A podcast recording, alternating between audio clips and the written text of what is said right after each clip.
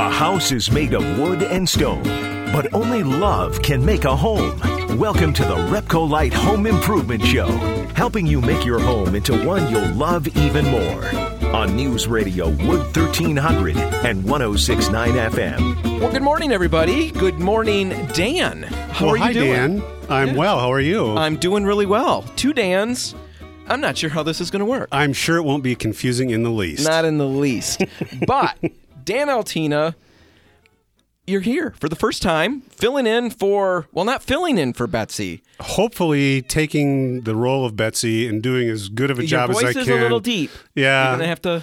Yeah. Can you just squeak it up a little bit? I think that's your job, isn't Okay, it? You're it the is. ones with the voice breaks all the time. It does. It does.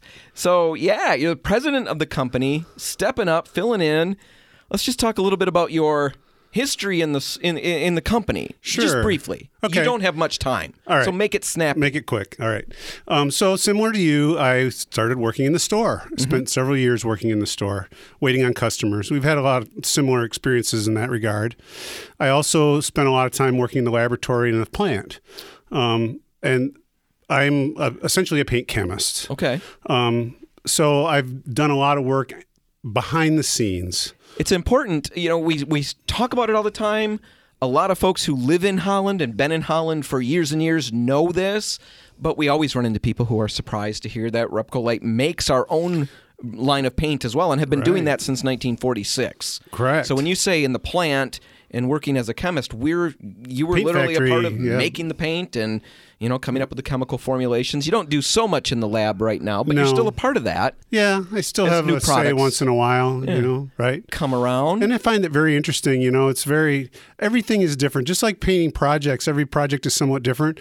Same thing with uh, all the different varieties of paint that get made. Um, it's an- a never ending challenge. And to me, it's really enjoyable and interesting. I know one of your favorite things, at least in conversations we've had. I don't know if you've ever said this is one of my favorite things, but I've picked it up. And maybe I'm wrong. If I'm wrong, correct me. But you always seem to You know I will. I know, I know. I have no doubt that you will. I have in the past. repeatedly. but we, when customers come in, we'll, we'll get painting contractors, for example, who will have, okay, the product that you've got does like 80% of what I need it to do. It's really close, but it's not quite there. Is there anything you can do? I know you take great fun, have great Yes. fun tweaking these products and helping, you know, Well, it's a it's thing. a challenge, you know. It's it's rising to an occasion. It's you know solving a problem. Yeah. yeah. Those are great challenges. I love that. and it's really interesting because you know that's not where we want to go with this segment but a number of products that are on the shelves right now are here for everybody to use because Because of someone's situation, specific needed need it. where yeah. we had to tweak a, an existing product and all of a sudden hey this is even better here's a great addition to the line Right. it's really fun in that regard working in in a company where we make our own product of course we carry benjamin moore and a number of other brands and, and products that we carry but it's fun to also have that part of it Having our own brand gives us a lot of versatility. yeah, a lot of fun. So you're here, and you've got all kinds of things that you've. When I heard Brett, Betsy was leaving, you were the one who told me, and you did not let me down easy. I was talking to Oh. you, and you said, "Oh, I'm going to make your day even worse." Yeah, right. I And I know. I, said, didn't know how to "Oh, break it to you. I'm Please sorry. don't tell me Betsy quit. Yeah. You It's said like, she how had did to you predict that? I don't oh, know. Oh, I just, I could. When you said you're going to make my day worse, the only thing I could think on that day that would make it worse was that, and I Yeah. thought, you got to be kidding me. Yeah. But then you told me that your plan was to step in and, and try to help out with the show and Right. keep things moving in that regard. And then you started listing off all these ideas that you had. And honestly, what very first when you told me you were going to step in and fill in for Betsy, I you were mortified, I'm sure. I was thrilled. oh, yeah. Reservedly, uh-huh. I figured what we're going to get is just oh, it's going to be 100% paint topics. All right. This is going to be so boring. we can't do 100% paint topics on the show. Nobody wants to hear How do. I tell Dan that we can't do paint topics? And then your first idea, which we're going to cover next week, so I'm not going to spill the beans now, but it was so outside the realm of paint topics. I thought, oh, that's the kind of thing I would have been embarrassed to say out loud. But you wanted to do it, so I like projects. I have a lot of projects. I'm like you. You know, it's fun to do projects. it's And- fun to complete them. Yeah, and, and and again, just like paint formulation, it's fun to rise to that occasion. It's fun to solve that riddle. So here's a riddle, and this is what you wanted to talk about, and we've we've left you three minutes to do so. Hanging Christmas lights. Yeah. Which I thought was a again, it was a surprising topic that you wanted to hit, but I was glad for it. Yeah. Because it's it's outside of the world of paint. I don't hang Christmas lights. I'm a Scrooge. You're a Scrooge, right? yeah, yeah, I'm my, lazy My kids would call you a Scrooge. They can sure. call- We'd drive been- by your house and go Scrooge. I've been called worse. Go ahead. Just don't throw stuff that I have All to pick up. Yeah. You've got a way that you said is so easy to get them down. Right. So first of all, uh, have you had braces? Your kids have braces? I have not, but my kids have. Okay. So do you know those little teeny rubber bands? Oh my goodness, they're everywhere. I think they're called orthodontic elastics. Oh. Actually, that's the technical term. Wow. If you need to look it up, I'll which, look it which, up. Which you will, because after I tell you what you can do with those, you're going to want. I'm going to want them. Right. If you don't already have some I've left over in the junk, right, in the junk drawer. Um, I have cup hooks about every two feet along the eaves of my house. Mm-hmm. I installed them 20 years ago. So I'm not a big fan of heights. I don't. I don't know if you agree Oh, with me. I'm or- shorter than the Dickens. I'm not a big fan of heights either, Dan. I'm scared sitting on this raised chair. So you know, I want to limit my ladder time to only the necessary. Yeah. So I've installed these cup hooks, and I use the little orthodontic elastics. The little rubber bands for Yep. those of you listening at home. the, for you non-dental Yeah. um, people. I capture the string light with this little rubber band. I hook the little rubber band onto the cup hook, then capture the string of light in that, and then hook it back around the rubber band. Uh, So around basically, the it cup hook. cradles the wire. Yeah, It's not can wrapped picture in it, the wire. right, and the wire is not in the cup hook. The wire is attached to the cup hook with the rubber band. So that way, I can set up the lights in the summer. I could do it, you know, when Oh, the weather's nice nice. day. Yeah, and then in the winter on Epiphany, January 6th. Which is when Christmas should officially It's the twelfth day of Christmas. You have to take down the decorations. Yeah, my It's the sisters right take the do. tree down the day after Christmas. That's and too it's soon. done. Yep, I tell them that. So all you have to do in January on January 6th is stand on the ground, pull that wire, and they all fall to the ground. It sounds like it would probably be very, very um, satisfying, like watching those videos online where they power wash stuff. It's extremely satisfying. extremely Yeah. satisfying. Yeah. So there you go, Dan. That's your first one. All right, you got your got- first segment under your belt. awesome. I really feel like I've done very well, and prac- maybe even better than you would have done. Yeah, just keep telling yourself that.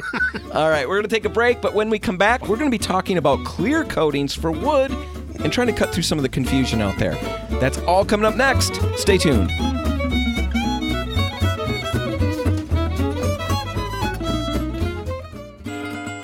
helping you turn your house into your dream home. This is the Repcolite Home Improvement Show, presented by Benjamin Moore on News Radio Wood 1300 and 1069 FM.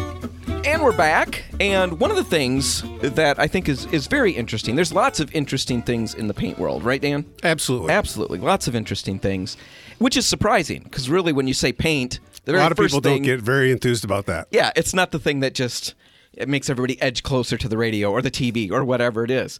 But in the world of paint and coatings and things like that, the people who really work with the stuff a lot develop a lot of opinions. There's a lot of Oh, yeah. strongly held opinions about certain things. And one particular aspect of this that I want to dig into is clear coatings. And when we talk about staining wood furniture or anything, cabinets, Clear coatings on wood. clear coatings on wood. That's what we want to deal with. When you Google it and look around, you're going to find a bazillion different opinions about what's best and what to use where. You know, I ran into one. The one that really, really caught me off guard and surprised me was a well known website talking about finishing hardwood floors. And the recommendation after they go through the whole process of getting your floor ready is to coat that up with tung oil Oh boy. for a hardwood floor. Right. Not not the best way to go. No, not very durable. And yet that is a website that's in, incredibly well known.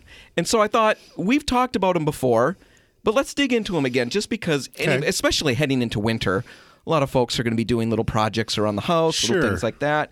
Let's just go through some of the coatings and try to let you know where it's good, where you might want to use it, and where certain things just really Strengths and shouldn't out. weaknesses. So let's start with tung oil. Okay. And there are uh, three different types of tung oil, I guess I'd say. Three different ways that this finish can come to you. Varieties. varieties. And it's important because each one is slightly different with application, with how it dries, with you know, pretty much anything. There's a lot of variation. So there's 100% tung oil. All right. This is something that no DIYer is probably going to be using because it's such a complicated to work with product. It just dries so slowly. Not very commonly available either. Okay, not very commonly available. Dries slowly. You're looking at 48 hours dry time about between coats. In an ideal situation, In an ideal situation, yeah. In, in certain ways, you might even end up with longer time. And the really fun thing is you've got 48 hours in between coats and you need five to seven oh, coats. lots of coats. So you start a project in June. and sometime around Christmas, It's ready. you might be ready. then there's other other other versions of that. There's a tung oil varnish, and that's what we have. sort of a hybrid. Yeah, it's fortified with resins. You apply it with a rag. You wipe off the excess. It, it's a little more durable uh, than than the 100% tung oil, but again, not not terribly durable compared to other products out there. Right. And then the third one is a tung oil finish, which is kind of interesting because a lot of us know of a certain brand, and that's what we think of when we think of tung oil. I'm not going to say it here, Okay. but there's a certain brand that everybody thinks about. Oh yeah, that brand. Well, it turns out that one doesn't even have tung oil in it at all, Except in the name. except in the name, right? and that's basically just a thinned out varnish. Okay. Right. Right. So tung oil is an old, uh, basically old technology. Right. It's one of the very few natural drying oils. You know, there's plant, most all coatings that are solvent based Mm-hmm. are derived from plant resins, you know, the plant oils. And um, almost universally, those don't dry on their own. But there are a couple that do, that will dry to a hard film Mm-hmm. without being uh, uh, synthesized and you know chemically altered to do that and tung oil is one of the few that is that way It's been around for what, 2,500 years? Oh yeah, thousands of years. thousands of years. And when you think about it that way, there have been a lot of improvements. There's been some In 25 technological improvements in the last 2,000 years. so tung oil, that's just a quick overview. Where would you use it? I think it, it's certain situations. You know, sometimes Yeah, Old craft furniture, items, um, you know, a, a jewelry box, um, something that doesn't get a lot of wear and tear. Certainly not a tabletop, a surface like that. wood floors, it's brilliant though, right? According to the website, I- you'd never want to put it on. I, I would not floor. want to use it on a hardwood floor for a couple reasons. Number one, like you talked about, how slowly it dries.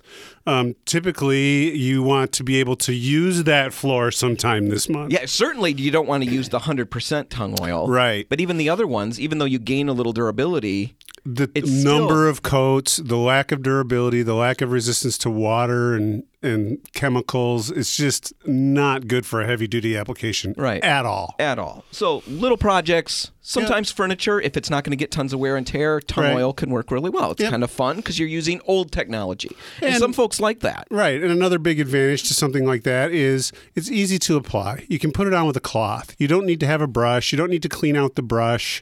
So it makes uh, the application much simpler. Right. You want to make sure if you do apply it with a rag that you air that rag out and dry it before you toss it away, right? Right. We had a certain incident once, a couple years back. What was that in the in the Right. plant? So that was with linseed oil, which is Linseed oil. another one of the few natural plant oils that will dry on its own. Um, all of them, including tung oil, have the side effect of being um, spontaneously combustible.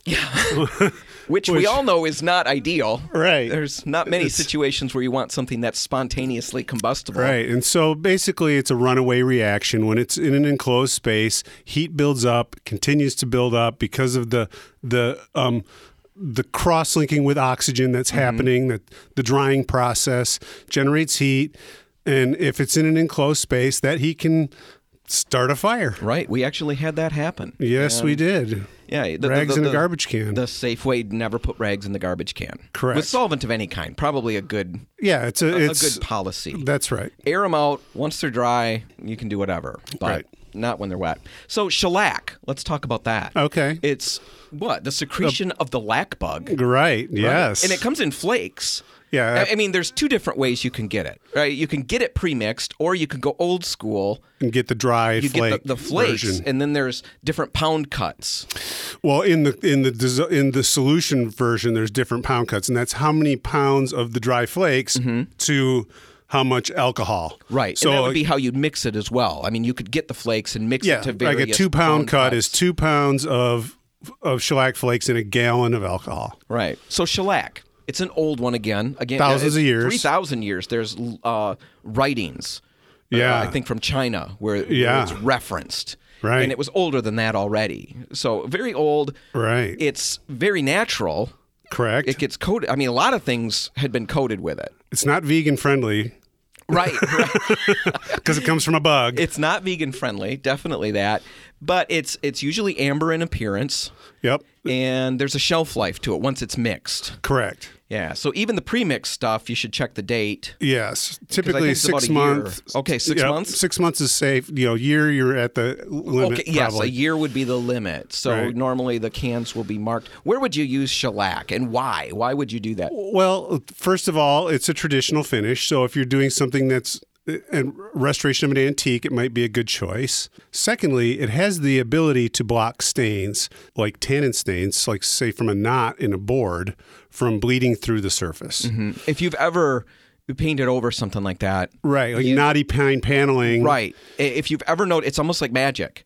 You paint over it with a water-based product, and you see this brown circle. Right. And sometimes it can happen very quickly. oh yeah, it's the tannins in the wood. It can happen almost instantly, right within And- minutes. And, and sometimes I know from experience because uh, years, years, years back before I knew what was happening. I mean, it was probably 20 years ago when I was in my first house. I saw this happen and I thought, what is going on? Maybe it's a shadow or something in the room. So I painted the area again. Mine Oh. was a water stain. I should clarify. It wasn't. Yes, but the same, same thing, same idea concept. and it can take t- dozens of coats and it'll still bleed through. I kept putting new and you know, more and more coats of paint on, and it still kept bleeding through. The shellac will seal that off, and usually what we do is a white pigmented shellac for that. Right, But either one. Right.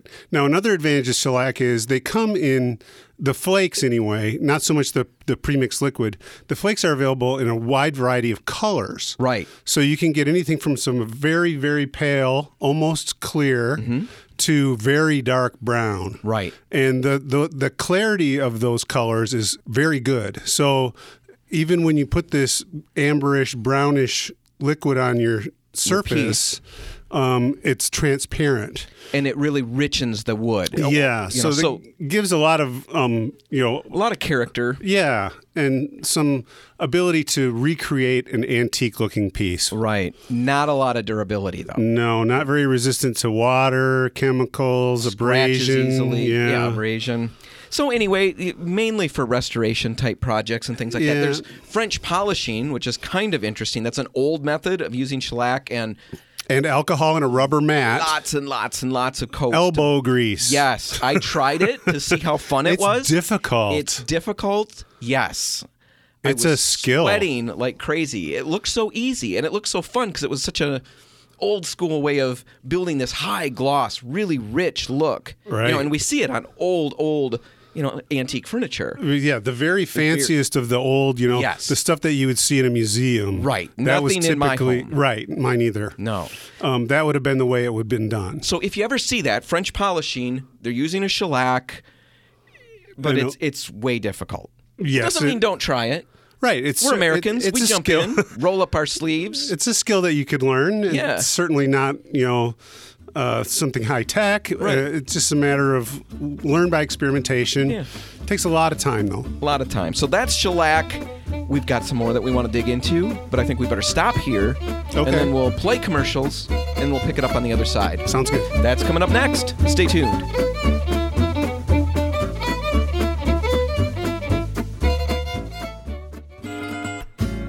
If you want to take your DIY skills up a rung, the Repcolite Home Improvement Show is here to give you a boost on News Radio Wood 1300 and 1069 FM. Well, Dan, we're back.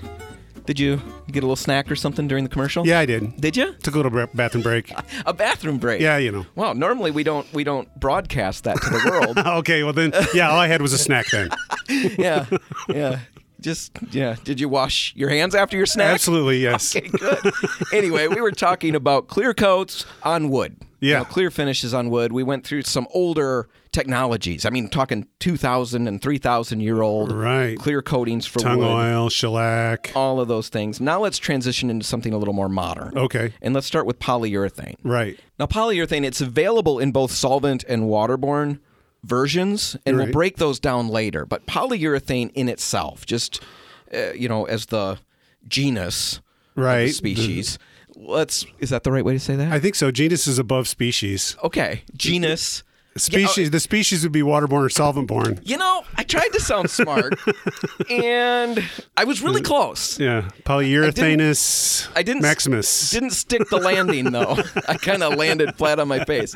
But anyway, let's just talk about polyurethanes in general. Okay. How do they vary or differ Right. from the older uh, coatings and technologies that we just talked about? Right. So, you know, the old things that we talked about, those are natural plant oils or derived from a bug or from a plant. A polyurethane is actually a clear plastic. And we can talk about that too, about the negative connotations of plastic. Yeah, yeah, because we did. We had our old label years back, years back, used to say clear plastic varnish. Yeah, that was a And negative. It was a big turnoff. Right. Nobody wanted that, you know, antique dresser that they just refinished or, you know, stained and stripped and stained. They didn't want to coat it with plastic. And polyurethane itself, just the name of that word sounds. Yeah, it just you know, doesn't sound chemically. old. It sounds mm-hmm. right.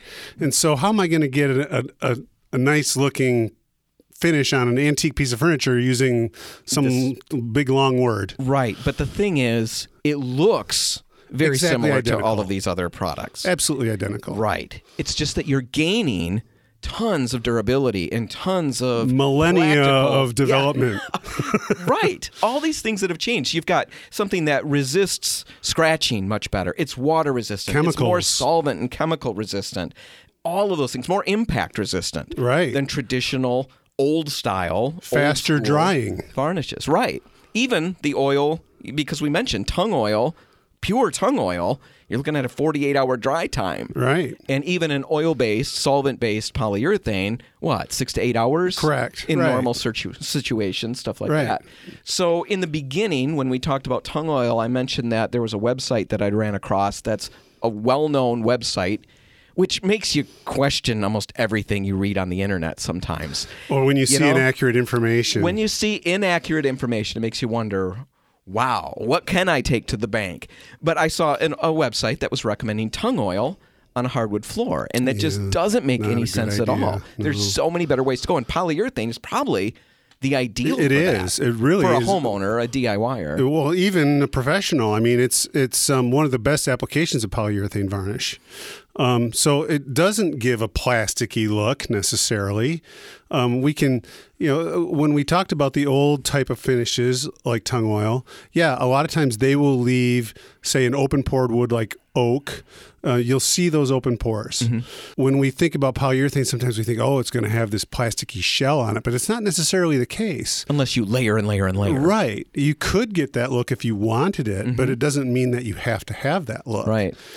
Polyurethane, you've got multiple finishes. I know that um, we had a desk, Betsy and I refinished, and we painted the whole base of the desk, but we wanted the top, the writing surface, to be stained and varnished, but we didn't want a high gloss. You know, we didn't want a satin sheen even. So we grabbed the matte finish. And That's a cou- another advantage. yeah, we, we a couple of applications of that. You would never be able to tell the difference between that and some of the other older finishes because we've done other furniture with the older style finishes, the tung oil and shellac and stuff. We tested them all. You really can't tell a big difference between them. Right. You know, like you said, I can still see some of the pores of the wood and all of that. But now what we've got, because we did both of those, and because I spill incessantly. I spit, I spill, I and we had both of these surfaces and I got water on all of them. Oh, and, a yeah. dramatic difference. Dramatic difference. The the polyurethane varnish, no issues at all. The other ones I had issues with. Right. So huge benefit to that. Now let's break down because we've got water-based and solvent-based versions. Right. And there's a little bit of an idea out there that okay, the water-based that's not good enough for floors. There's a, a certain place where you can use that, but you probably wouldn't want to use it on the floors. And that's, un- not that's that's not true. the case. Right. The underlying resin type is exactly the same. It's just the solvent that carries it onto the surface that evaporates that's different. What's left behind is exactly the same thing. So we've got Mira Clear. It's a, a polyurethane water-based product and that will work just fine on floors. It will work just fine in anything. The benefits of the water-based are that it stays clear Right. and the solvent-based will amber over time. Correct. And that's sometimes a benefit. It's hard to say that the clear is a benefit. It's only a benefit if that's what you're looking for. You know, you're maybe Certain colors, very pale. Right. If you've got maple or something and you, want want, it to look keep that- natural. That, natural maple look, the water based polyurethane is going to retain that better Right. than a solvent base. A solvent base is going to amber Over time. But on certain woods, the ambering really richens the piece. Yeah, again, like an oak floor. Right, right. That can be beautiful. The water base builds a little slower. That's the big difference between. It's not them. as high in solids. Right. If you need four coats or three coats with a, a solvent base, you're Probably probably, going to need four coats with the water base, Yep. but you can apply them quicker. Yeah, it it dries dry a quicker. lot faster. Yep. So polyurethane, where would you use them? Pretty much anywhere you need a clear coat on wood. Absolutely. Inside. Very versatile. Yes. We're always talking about interior here with all these things. Even Right. before the break, we were talking about interior wood applications. Right. Where would you not want to use it? Um, I guess only if you're trying to go old school with how you're right. producing a piece. or if you're doing something that's so small that you don't want to get a brush wet with Sure. polyurethane varnish. Sure. So you got that one one other thing with the polyurethanes that is out there that probably should be talked about are the stain and poly all in one coatings. Colored varnishes. And I should clarify we don't carry any of those. No, we don't. And there's a reason we don't. because they don't look good.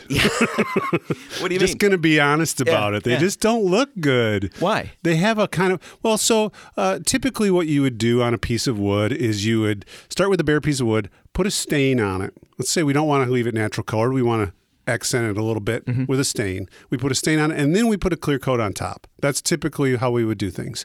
What that does is, you know, uh, the stain will soak into some parts of the wood more than others, accentuating the grain, etc.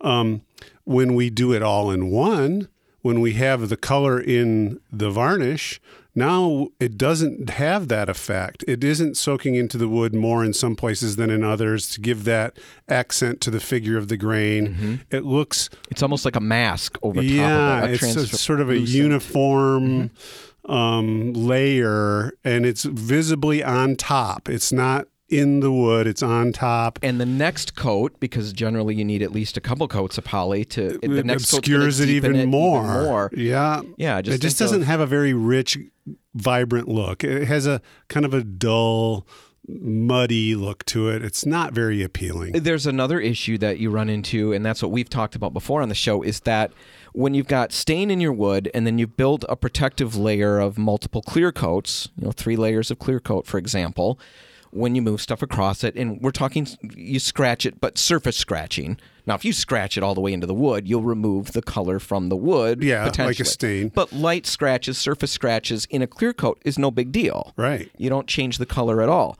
But Very when your easy to color, repair. Yeah, when your color is in the finish, Now you've removed some color. some color as well, that can be a problem. We've had customers dealing with that. How do I fix it now? Well, it gets very complicated. Touch-ups are almost impossible. almost impossible. So we generally try to steer away from that. There it's are not a big time saver. That's it- what a lot of people think. Right. It's a compromise, Yeah. right? And especially when it's something that you're not you're not refinishing this every two days. right, right. It's going to be this is it for Right. the next for forty years. Uh, you know, and everybody's got their own opinions. We we led this segment with that that there are strongly held opinions. So if you love, you know, the the poly and varnish mm. all or the poly and stain all in one, all right, you know, this is just opinion time. Yeah, don't be offended by my Yeah, opinion. yeah. I don't like it, and for the Doesn't my, mean I don't like you.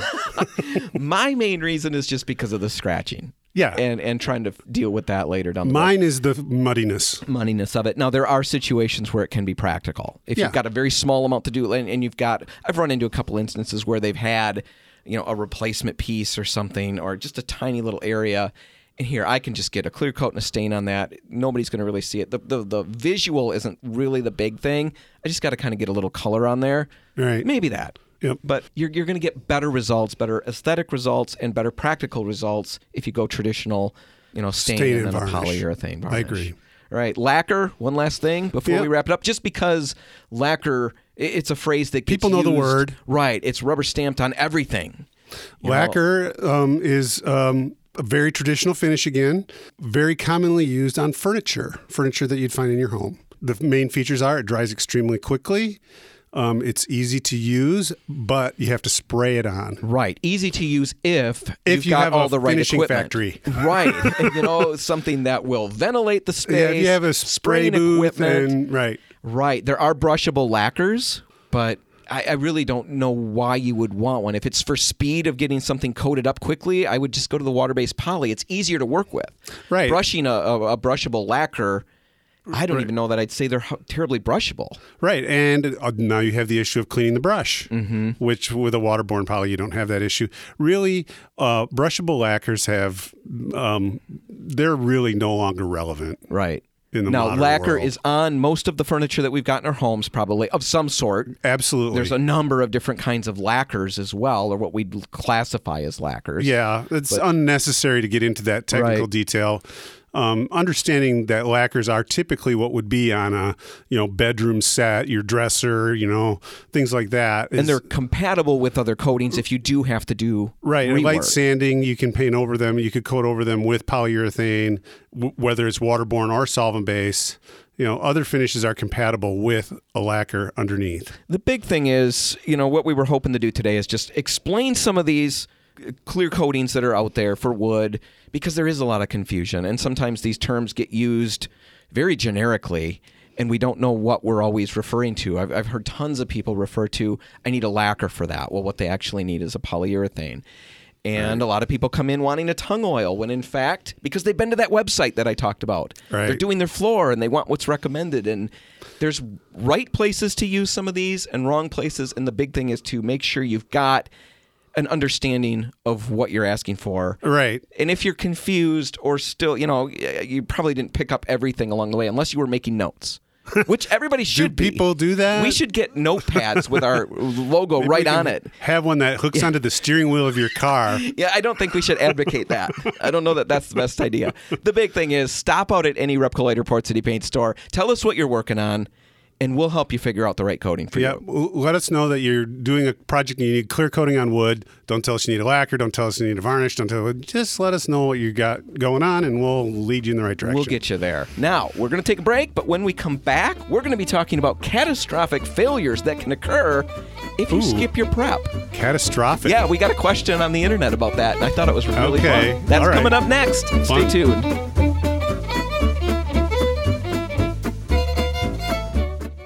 If you want to take your DIY skills up a rung, the Repcolite Home Improvement Show is here to give you a boost on News Radio Wood 1300 and 1069 FM. And we're back, and we're going to talk about catastrophic failure because, I mean, what 2020 wouldn't be complete without us talking about catastrophic failure, right.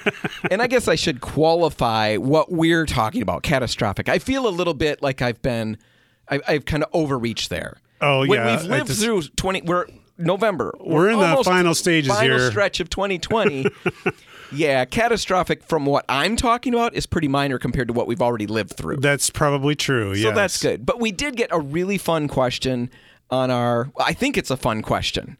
It was fun I'm- for us to look at, maybe not to- for other people that were living. I'm living not it. sure about the motives behind the question. We've got a chat function on repcolite.com, and we got a question that was basically this when skipping prep, cheaping out, or using wrong materials, such as the primer or the wrong paint, what kind of catastrophic failures can occur?